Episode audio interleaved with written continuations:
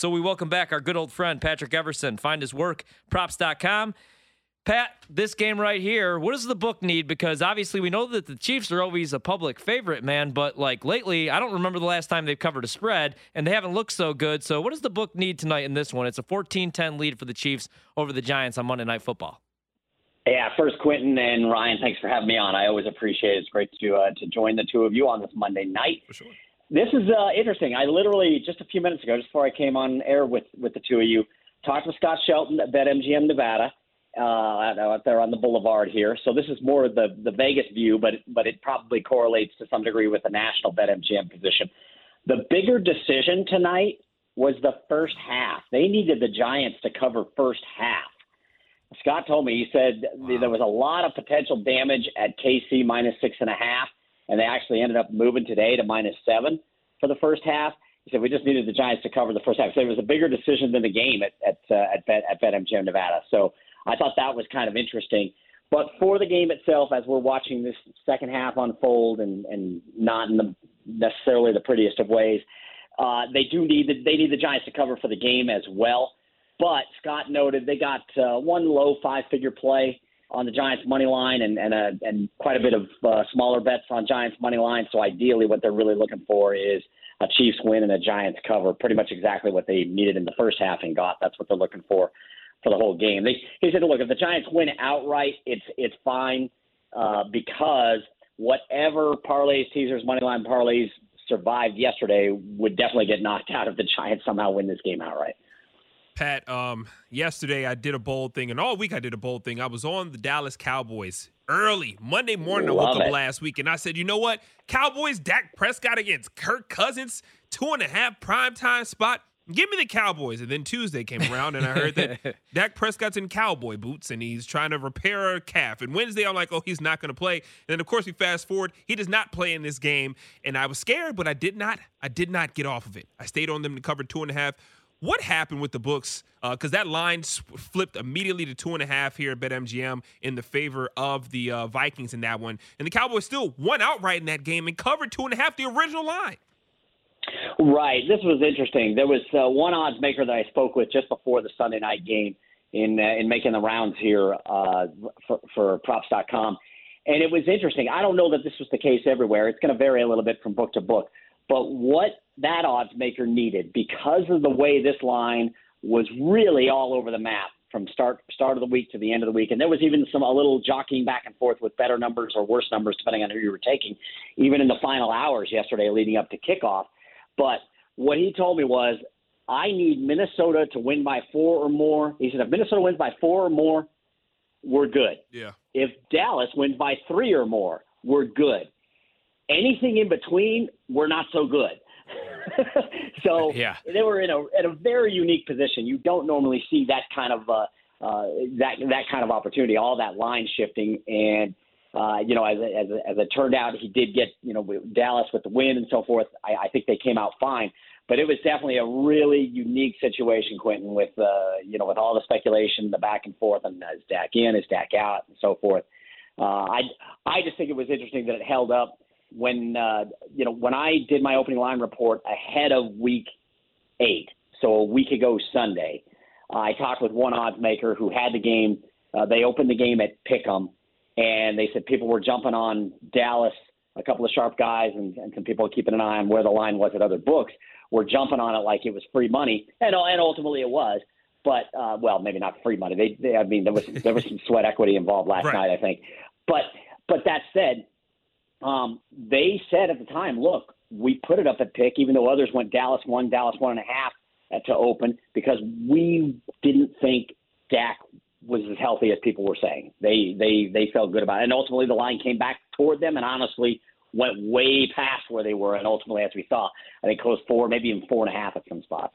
Pat, I want to talk about some uh, look ahead lines or some lines I should say for next week, and it's crazy, but it's already week nine of the NFL season, and I guess the biggest. Uh, surprise, kind of, maybe overreaction. If you looked at the look ahead lines a couple weeks back, Cleveland would have been a four and a half point favorite, possibly on the road taking on the Bengals.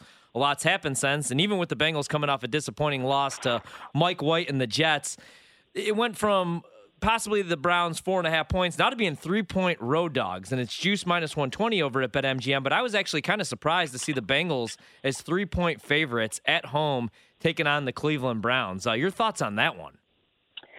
Yeah, it's it's definitely interesting, and and and it's always intriguing to take a look at these look ahead lines too, because sometimes you can find opportunities if you have a good feel for it early, or if you're if you've got some patience and you wait, you can you can find yourself with just a far better number.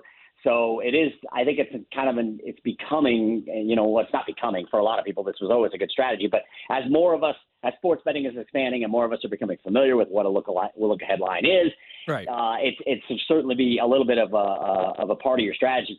Yeah, it's definitely interesting. This game uh, with the odds maker I speak with every Sunday night for my opening line report, which uh, which is up on props.com right now, of course. Uh, Bengals two and a half, and then as you pointed out, it's it's, it's out to three now. And what he said is, I'm just not sure what happened to these teams, these two, to both these teams on Sunday. Yeah, it's a surprise that the, the Browns aren't favored, but uh, you know the Bengals looked like gangbusters at Baltimore, and it was like, wow, this team is coming around. They're going to be a force, and then they suddenly, uh, you know, g- give up an 11 point lead to the Jets in the fourth quarter. So uh, he just pointed out the Bengals defense looked awful. He thought it was a shocking loss, and, he, and the Browns losing at home to to Ben Roethlisberger, who hasn't been the Ben Roethlisberger of old. Uh, he just said, "I they, they're not seeing much on it, but obviously enough to get to three today." But he said, "I just don't think anyone knows what to make of these teams right now," and I would agree with that. Pat, uh, one thing that we've been talking about all show here is the game coming up between the Falcons and the New Orleans Saints. That line right now is six in yeah. the favor of the Saints. Six. We don't even know who's gonna be the court. I think I, I got to call my agent hit me today and said, "Yo, can you throw?" And yeah, I said, "Yeah, I can throw." He said, "Okay, the, the, they might need you in New Orleans." They, but there are six point favors against the Falcons. If anything, I would probably play the Falcons in this game just because I don't think this team is that good. It's an overhyped win against the Tampa Bay Buccaneers. What are the books and the odds makers saying about this one? Yeah, it's interesting that this ran like it did today. This was a four opener yeah. for the Saints.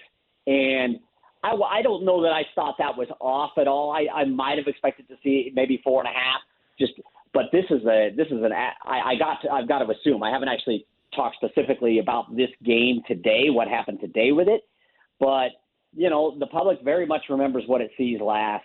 And when you see the Saints dispatch the Super Bowl champions, uh, the, you know, that that resonates for sure. And I've got to assume that's part of what's what's driving this.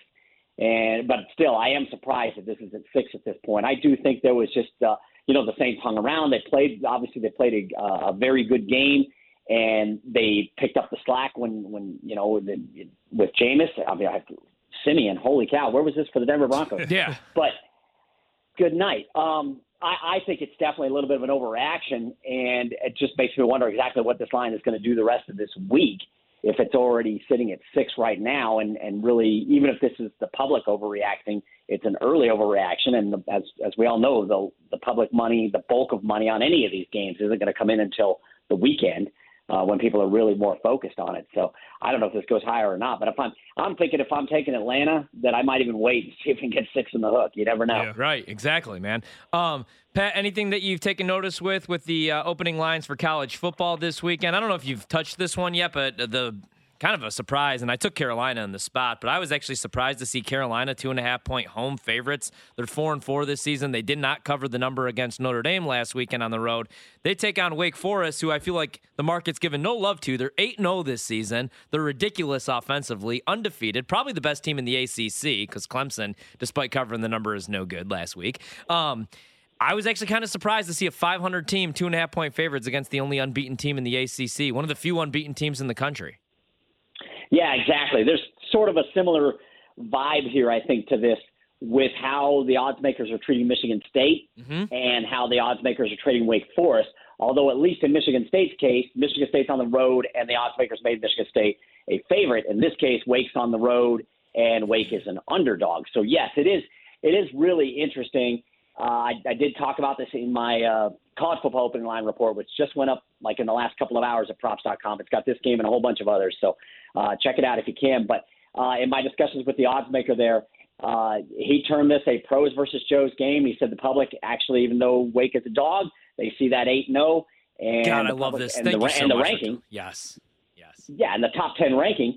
And the public is on the ranked dog, as he said. He said, as we've seen many times before. He said they have seen some sharp play on North Carolina, but he said with Wake Forest being in the top ten for the first time in school history, it's going to attract a lot of support. And he made it. He he pointed to an interesting t- tweet I thought that Chris Fallica of, of ESPN had earlier today. Wake is the second team of eight 0 or better to be an underdog against a team that does not have a winning record. So it, wow. it's definitely interesting, and it's two way action on this. Uh, or let me let me back up here, where the uh, uh, Wake is getting seventy percent of tickets early on, and at the at the with the with the book of the odds maker I spoke with on this game, but only fifty four percent of money. So two way play on this for sure. Public on Wake, some a little bit of sharp money on uh, on the Tar Heels. Pat, yeah, love it. Before we get you out of here, any other movement anywhere or opening lines that really kind of stand out to you um, in this last sixty seconds or so in either sport, college football or the NFL? Well, we'll keep we'll we'll stick we'll stick with college, and I'll throw you two real quick. Michigan State's bounced around a little bit. Open three uh, in in the report I did earlier today. Open three went to two and a half initially on on sharp Purdue play. Now up to three and a half. So it's juggling around quite a bit early. And then what may be the better, you know, the best game of the weekend, Auburn and Texas A&M. At least when you look at the rankings, sharp money on Auburn at open open A&M five, sharp money on Auburn plus five and plus four and a half. So uh, they like the they like the road dog there in this case, and a lot of interest in that game overall. And and and uh, yeah, I wouldn't be surprised if that. It's it's it's a semi two way game right now. Probably getting closer to that by the weekend.